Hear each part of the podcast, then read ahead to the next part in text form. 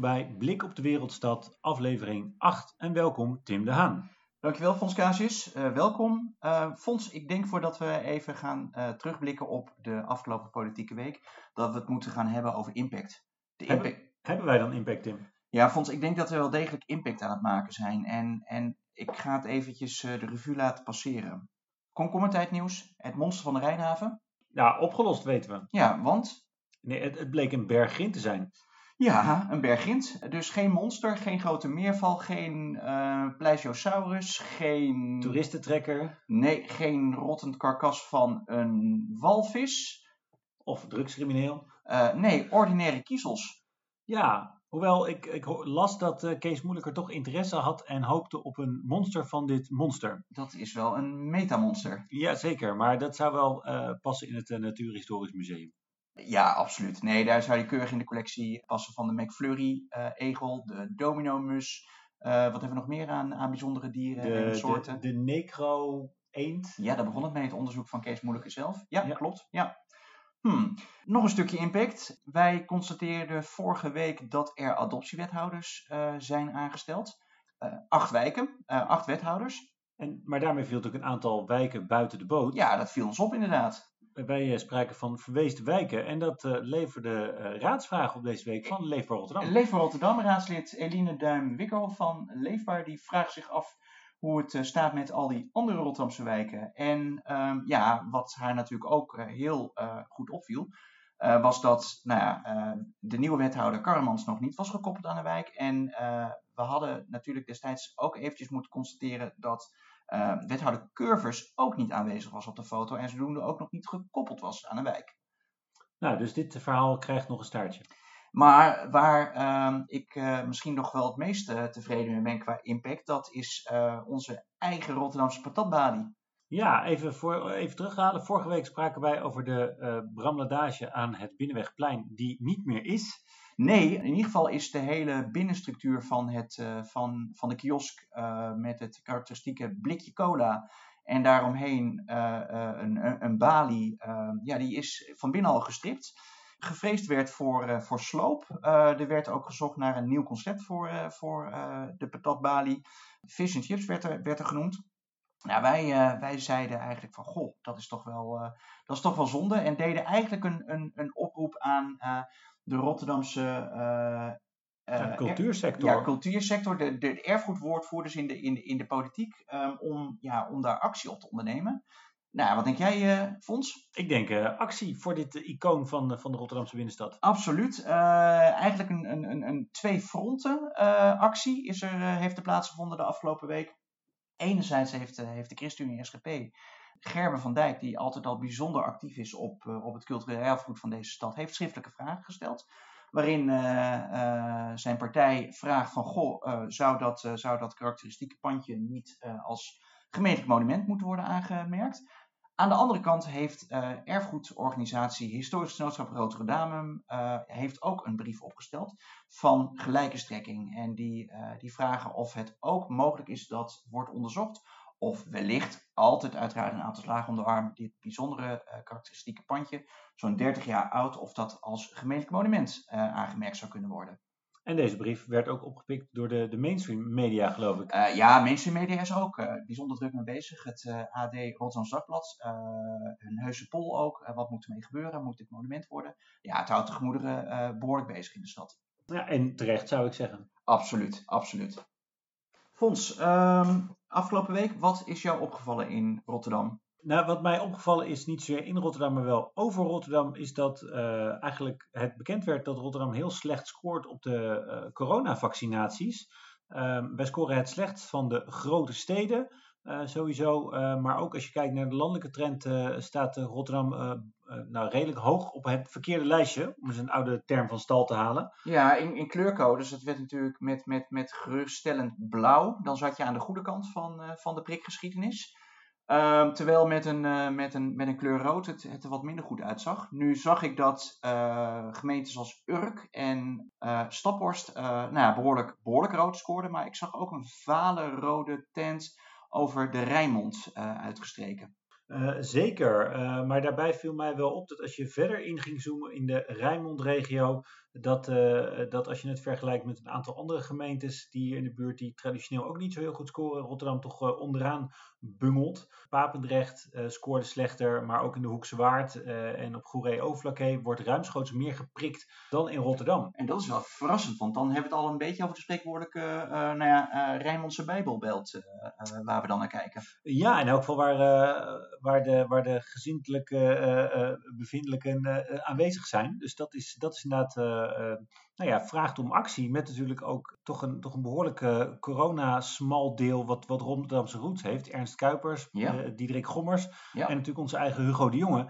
Uh, die, die, zou ik zeggen, zo ongeveer het landelijk coronabeleid met z'n drieën maken, zijn afkomstig hier uit Havenstad. Ja, en, en, en sterk nog, qua beeldvorming, het epicentrum van coronacommunicatie, uh, dat was vaak toch uh, de centrale hal, de bibliotheek als ik mij niet vergis, uh, het studiecentrum bij uh, Erasmus M C. Ja, en, en bij de hoofdingang, uh, in elk geval ook, werden regelmatig uh, ja. beelden geschoten. Gerry Eikhoff hebben we regelmatig uh, uh, aangetroffen daar. Voor de deur. Ja, en, en iedereen die, die uh, Gerry een beetje volgt weet, als Gerry Eikhoff met de straalwagen voor de deur staat, is er stront aan de knikker. Nou, dus, weet je dat het serieus is, absoluut. Maar, nou ja, stront aan de knikker. Nou ja, ik weet niet of we het zo moeten noemen, maar het was, het was op zich ook al in de raad uh, opgevallen. Het staat mij bij dat, ik denk zo'n twee weken geleden, uh, twee partijen die toch uh, de nodige tegenpolen van elkaar zijn, uh, D zesenzestig, Rotterdam en de P V V, al aan de bel hadden getrokken. Want um, als ik het een beetje vrij parafraseer, Um, vonden zij dat er wel erg weinig priklocaties waren in, uh, in deze stad. Um, en uh, daar maakten zij zich zorgen over.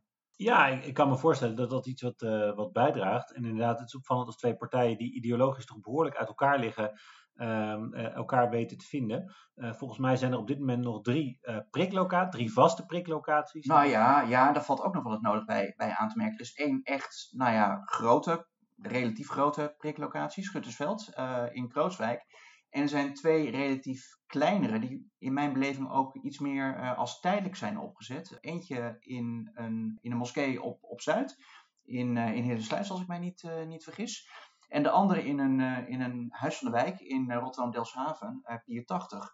Maar dat zijn uh, locaties waar, zoals ik zelf weet, ik woon zelf in Delfshaven, op zaterdags op de markt uh, ja, je ook tegelijkertijd een prik kan halen. Dat zijn niet, dat zijn niet locaties die grootschalig uh, prikken door de week aanbieden. Nee, en, en, en ik denk nou, dat dat uh, prik op de markt, dat is laagdrempelig. Ja. Uh, maar er zit denk ik ook nog een groep kwetsbare mensen uh, thuis. Die, en de vraag is of die voldoende bereikt worden.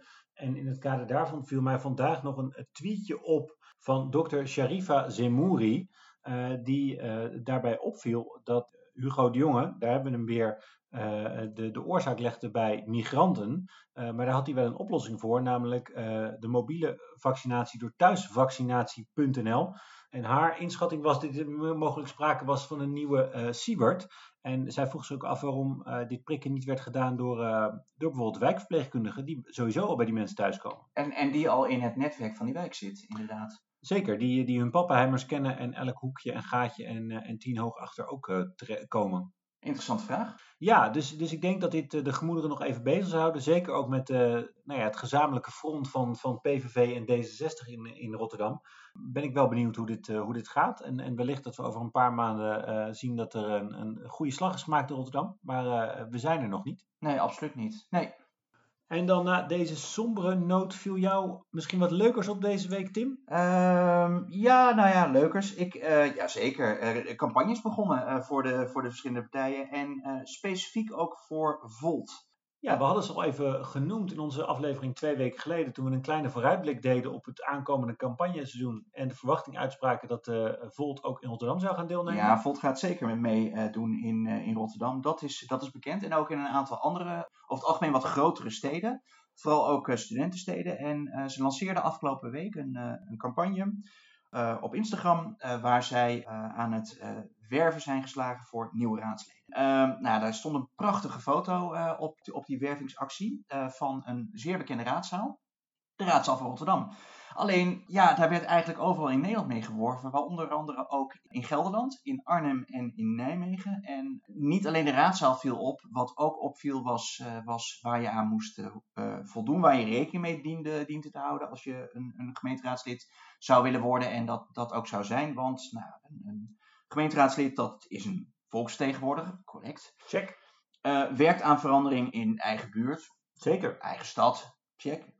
Uh, maar uh, ik denk dat daar de meeste over vielen. Vergadert eens in de maand. Um, ja, en nu is het zo dat je een uh, raadsvergadering over het algemeen één keer in de maand hebt. Maar ik heb niet de illusie uh, dat, uh, dat raadsleden in Nederland in grote, maar ook in kleinere gemeenten er dan zijn. Dit, uh, nou ja, op zich, het klinkt dus een droombaan. Uh, Eén één dag per week vergaderen. Eén dag per week, ja. Ik, ik, ik denk dat uh, zittende raadsleden daar, uh, daar uh, nou ja, wel wat feedback op zouden kunnen geven. Dat de praktijk toch wel een stukje intensiever is. Met commissievergaderingen, met fractievergaderingen, met, met bezoeken in de, in de stad. Uh, het netwerk onderhouden, ga zo maar door. Um, maar er was een, een, een specifieke uh, tweede uh, actie uh, waardoor Volt uh, opviel in Rotterdam. Er ging vandaag namelijk uh, een, uh, een persbericht uit waarin Volt een duidelijke K P I uh, neerzette. Volt doet mee in Rotterdam, is, uh, uh, gaat uh, vol uh, frisse moed de campagne in. En uh, ja, gaat voor drie zetels. Uh, dat was het persbericht uh, wat, uh, wat werd verstuurd en, uh, en zo her en der werd, uh, werd oppak- opgepakt. Nou ja, het is, het is mooi om te horen dat uh, de consultants van Volt uh, zichzelf duidelijke doelen hebben te stellen. Uh, ik vind het ook heel mooi dat ze Rotterdam blijkbaar zien als het epicentrum van de gemeentepolitiek in, in, in Nederland. Dat doet deugd, absoluut, ja. ja, ja. En waar ik dan wel benieuwd naar ben, wat natuurlijk heel fijn is, uh, is dat je die drie zetels, dat is mooi meetbaar. Dus daar kunnen we na afloop uh, kijken of het de doelstelling gehaald. En ik ben ook wel benieuwd hoe het functioneringsgesprek van de, van de lijsttrekker dan wel de campagneleider verloopt na afloop uh, uh, op basis van het resultaat. Dat is, dat is, dat is interessant. Nou, we wachten de driehonderdzestig graden feedback af. Nou ja, we, hierbij alvast de uitnodiging aan de, aan de lijsttrekker van Volt Rotterdam om een keer bij ons in de keukentafel aan te schuiven. En dan is dit misschien nog eens een, een interessant onderwerp om even mee te pakken hoe het functioneringsgesprek eruit gaat zien, T Z T. En dan tijd voor ons hoofdonderwerp van deze week. Uh, Tim, waar wilde je het over hebben? Wonen. Nou ja, wie heeft het er niet over op het moment? Ik denk dat iedereen het over heeft. En ik denk dat het ook wel een van de belangrijkste onderwerpen gaat worden de komende gemeenteraadsverkiezingen. Ja, want we moeten bouwen, bouwen, bouwen. Zou je zeggen. Uh, althans, dat is volgens mij een beetje het mantra van, uh, van Koerhuis. Daniel Koerhuis, het uh, landelijke Tweede Kamer uh, lid van de V V D. Uh, het mantra is bouwen, bouwen, bouwen, bouwen. Ja, maar of dat het, uh, of dat het helemaal is? Ik, uh, ik vraag het me ook af. Uh... Maar in elk geval is er dit weekend een groot woonprotest in Amsterdam. Ja, klopt. En uh, zeventien oktober komt dat woonprotest ook naar Rotterdam. Ja, want hier hebben we ook te maken met een, een behoorlijk probleem. We denken inderdaad heel vaak dat het in Amsterdam ligt. Maar ik zag van de week wat cijfers. Dat uh, hoeveel, het aantal woningen wat vorig jaar werd gekocht door investeerders. En uh, opvallend genoeg, Charlois stak daarbij de kroon. Waarbij vorig jaar de helft van de uh, woning is gekocht door investeerders. Ja, enorme hoeveelheden daar. Um, uh, die natuurlijk ook voor een enorme prijsopdrijving uh, zorgen. Um, dat was al, uh, ik denk een, een aantal maanden terug. Ook al volgens mij door de N S C duidelijk geworden door onderzoek.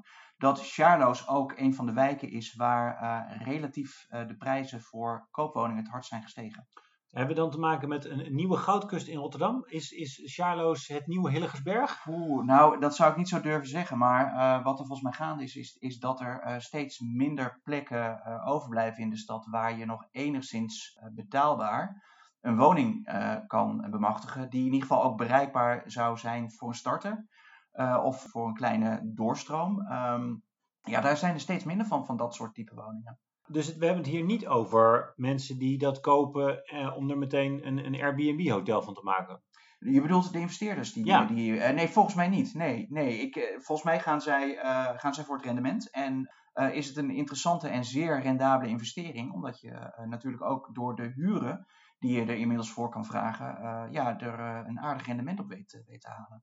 Ja, dus, dus we hebben hier te maken met sociale huurwoningen. Die worden gekocht omdat je er geld op kan verdienen. Ja, deels sociale huurwoningen, althans of deels. Er is altijd wat discussie over in, uh, met de cijfers van de gemeente. Wat is sociaal? Uh, maar uh, dat, dat waren tot voor kort wel woningen die, uh, die je in die prijscategorie, in dat segment zou kunnen, kunnen, kunnen scharen. Ja. De vraag is of dat nog steeds het geval is. Als je kijkt naar de prijzen die, uh, die er nu voor worden gevraagd en, en de huren die ervoor worden gevraagd. Dan... Um, ja, dan kun je daar denk ik niet meer per se altijd de, uh, de term sociaal op uh, plakken. Nee, en ik, ik denk sowieso dat je um, als, als overheid of als, als, als buitenstaander, uh, als je hoort dat er geld verdiend kan worden aan sociale woningbouw, dat dat interessant wordt voor investeerders, dat er meteen allerlei alarmbellen moeten gaan rinkelen. Ja, nou ja, dat is natuurlijk een andere ontwikkeling die ook gaande is. Want er zijn natuurlijk ook een aantal nieuwbouwprojecten uh, die ook in het sociale segment bouwen. Daar was ook uh, in de afgelopen periode het nodige om te doen. Uh, niet alleen over de grootte van, van, van, de, van de woningen. Het zijn over het algemeen vrij kleine studio's. Uh, dus je kan je afvragen in hoeverre is dit een volwaardige sociale huurwoning. Uh, alleen ja, de huurprijs is, is, is nog... Een, een soort van, nou ja, als we het dan hebben over K P I's, een K P I die dat, uh, die dat definieert. Um, maar het zou een goede plek kunnen zijn voor starters. Nou ja, het zou op zich een goede plek kunnen zijn voor starters. Maar er is, er is een, volgens mij een tweede uh, probleem. Dat is, is dat, dat het uh, geen duurzame uh, voorraad sociaal is.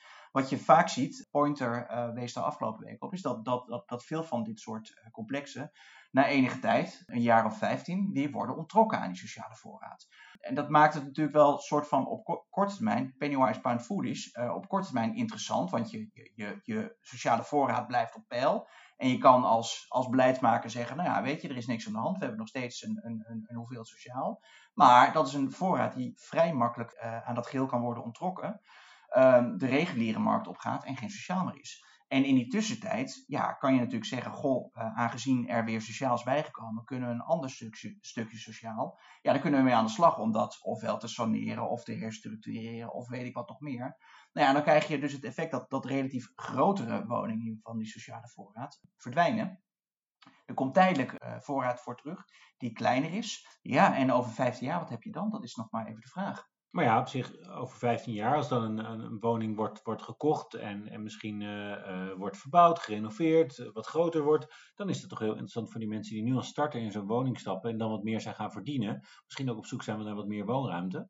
Ten dele wel, maar ik, als, ik, als ik zie hoe de, hoe de prijzen zich nu ontwikkelen en, en hoe hard het gaat, ja, dan, dan weet ik niet of, of dat mooie toekomstbeeld wat jij nu uh, voor ogen hebt, of dat ook over... Nou, wat zullen we zeggen, tien, vijftien jaar nog realiteit is? Ik moet eerlijkheidshalve bekennen dat ik ook een beetje uh, sceptisch over ben. Maar dit is denk ik een aardige probleemschets die we hebben. Ja, ja, ja. En wat je ziet is, en dat, dat, dat zie je ook in de Rotterdamse politiek terugkomen, en dat is denk ik ook wel het, het lijntje naar waar we het ook zo dadelijk over gaan hebben, is dat dat, ja, dat middensegment, dat is toch wel een um, term die, uh, die je veel hoort. Vanuit verschillende perspectieven. Wat wordt gezegd is bijvoorbeeld voor Rotterdam, je hoort het overigens ook, ook in, in andere plekken in het land, Uh, maar laten we even focussen op Rotterdam, is dat, dat er een, uh, wordt er gezegd, in ieder geval door een aantal partijen sowieso, dat er een relatief grote hoeveelheid uh, sociale voorraad is. Uh, dat er op zich ook wel uh, flink wordt bijgebouwd, uh, maar dat dat vooral dure voorraad is. En waar het aan ontbreekt is uh, juist die middenlaag. De woningen uh, waar dan altijd zo mooi wordt over gezegd voor de, voor de verpleger, voor de onderwijzer. En de uh, politieagent. Ja, de politieagent. En uh, nou ja, je, je kan het uittekenen. Daar, daar, is gewoon, daar is gewoon echt een groot tekort aan. Uh, en daar is, is, is op meerdere punten is daar natuurlijk een, een, een probleem mee. Want dat betekent ook dat de mensen die nu um, in die sociale huur zitten en uh, wel degelijk graag zouden willen doorstromen Uh, naar een, een grotere woning, uh, naar misschien een tuintje erbij, uh, bedenk het maar. Uh, ja, dat dat ook niet mogelijk is, omdat die simpelweg niet zijn. Nee, dan zijn er volgens mij een aantal dingen die op landelijk niveau moeten, moeten worden gebeuren. Uh, nou ja, we hadden het al even over bouwen, bouwen, bouwen. Dat klinkt in elk geval uh, leuk, maar of dat nou helemaal de oplossing is, dat, daar kan je dus je vraagtekens bij zetten. Uh, nou, dan zijn er wat dingen die volgens mij landelijk kunnen gebeuren.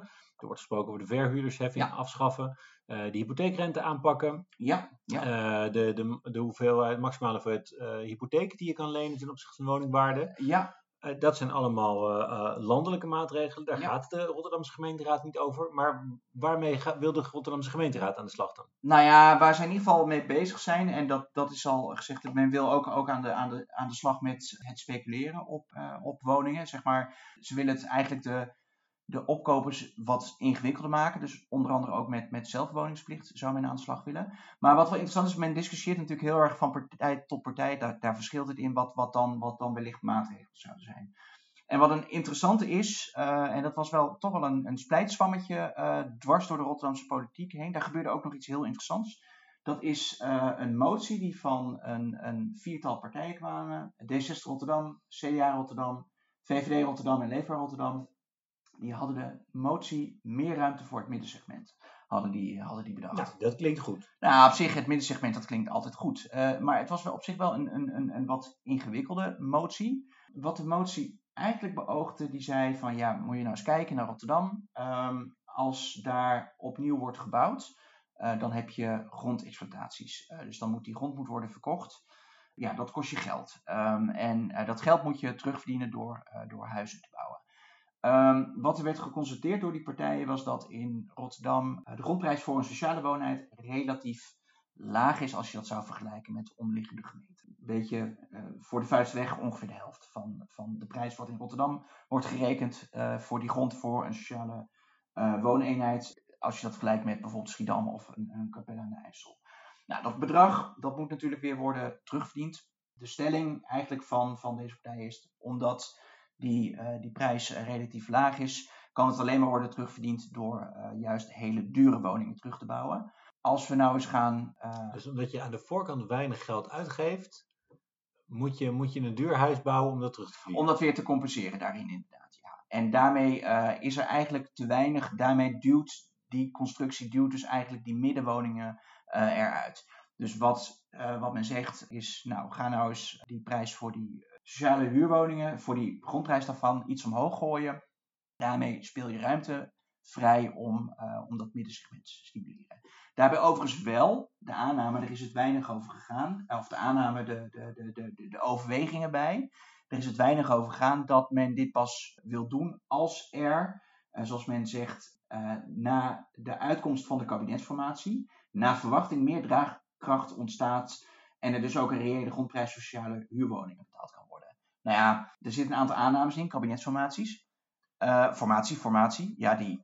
Die duurt nog wel eventjes. Nou ja, en er zitten natuurlijk wel achter deze motie drie partijen die, die nauw tegen de landelijke formatie aanzitten. Dus ja. Je kan verwachten dat hier via, de, via de, de, de gebruikelijke kanalen het een en ander is doorgelekt dat wellicht de verhuurdersheffing van tafel gaat. Ja, dat zou op zich uh, een hele, hele goede ontwikkeling zijn, uh, denk ik. Ik denk dat een aantal partijen daar heel blij mee zouden zijn. Hoewel ik afgelopen uh, week ook nog even naar op één uh, zat te kijken. Onder andere met, met het uh, Kamerlid uh, Koerhuis erin. Bouwen, bouwen, bouwen. Bouwen, bouwen, bouwen. En ja, ik geloof niet dat hij daar heel erg van de lijn was uh, dat de verhuurdersheffing nou ja, nou per se ervan af uh, zou moeten gaan en dat dat per se uh, de oplossing was. Sterker nog, uh, er werd, en ik denk niet terecht, uh, door hem geclaimd dat, uh, dat de corporaties uh, ja, het geld tegen de plint aanklotst. Ik denk dat dat een uh, onjuiste uh, weergave van de feiten is, wat ook uh, makkelijk uh, op uh, Rijksoverheid na te, na te zoeken valt. Maar goed, uh, het beeld was gezet.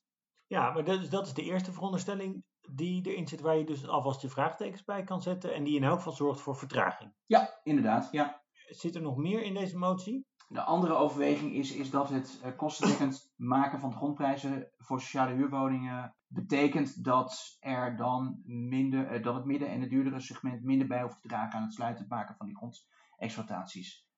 Ja, dat weet ik niet. Dat, dat, dat, dat zou kunnen hoor, dat dat, dat dat mogelijk is, maar daar ben ik onvoldoende... Uh, wat dat betreft is...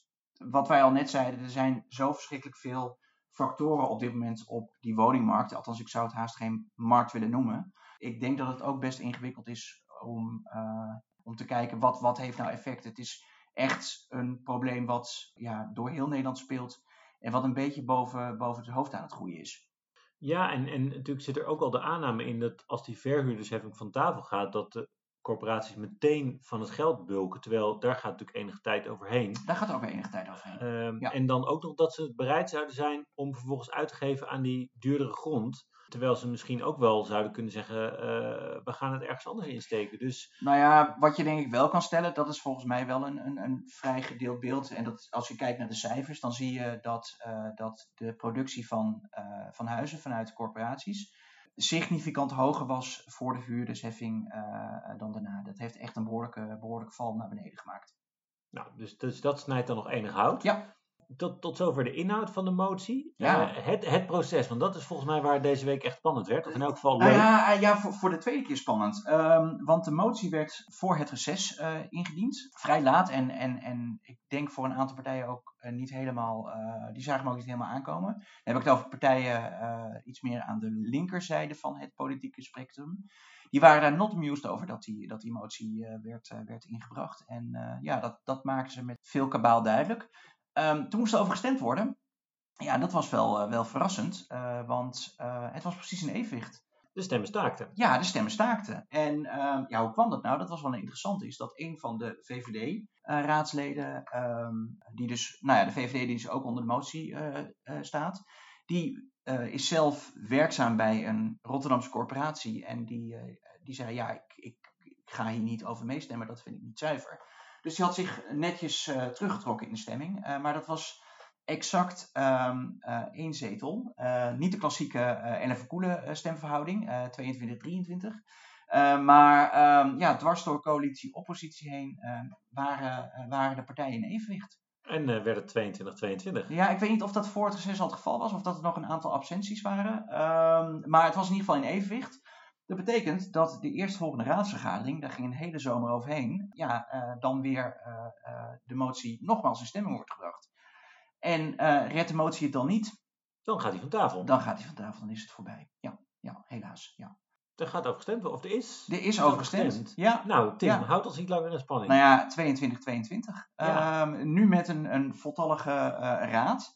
Uh, alleen uh, wederom uh, dezelfde actie van, van het V V D-raadslid. Uh, wat zei, ja, ik, ik ga hier niet, uh, gezien mijn uh, betrokkenheid uh, uh, bij mijn werk, ga ik hier niet over meestemmen. Keurig in evenwicht.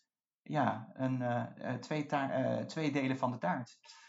Stemmen staakten wederom en uh, de motie is uh, daarmee uh, ja, van tafel.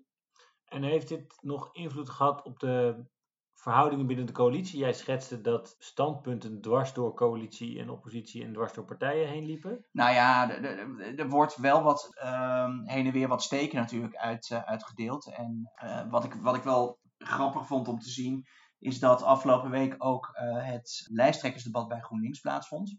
Nou, een van de kandidaten, Astrid Kokkelkoren, uh, heeft in haar portefeuille ook uh, uh, bouwen, wonen, buitenruimte. Nou, die, die richtte ook haar pijlen gelijk op, op D zesenzestig. Dus wat je ook wel ziet, is dat met name um, D zesenzestig hier uh, onder vuur uh, ligt. Ik denk omdat ook wel D zesenzestig vaak hier uh, een partij in het midden is. En, en dus vaak ervoor kan zorgen of besluiten een, uh, een, een, een meerderheid uh, uh, kunnen, kunnen halen. Ja, ze zitten daar echt een beetje op de wip. Uh, wat, wat, wat doen zij? Gaan ze met de ene kant mee of gaan ze met de andere kant mee? Ja, en ik denk dat de linkse partijen toch hadden gedacht van, nou ja, uh, in dit geval zou, uh, zou D zesenzestig uh, misschien met ons meegaan. En zeker niet hadden verwacht dat D zesenzestig uh, onder die motie zou staan. En weet je waarom D zesenzestig deze motie mede heeft ingediend? Nou ja, ik denk dat, um, ik denk dat D zesenzestig um, um, echt wel um, voornemens is, ook wat aan die middenhuur uh, en, en, en, en, en, en die middencategorie te doen. Omdat zij, nou ja, dat, dat, dat, vinden, ze, dat vinden ze belangrijk. Dat is ook, ook wel, als je een beetje kijkt uh, waar, waar D zesenzestig uh, voor staat, deels electoraal. Misschien ook wel hoe, hoe men daar ook wel uh, uh, in de samenleving de, de, de, de, de contacten uh, en de tentakels heeft. Zoals een S P bijzonder sterk georganiseerd is in bijvoorbeeld het, het woonprotest. Uh, je zag dat ook in de Tweebosbuurt.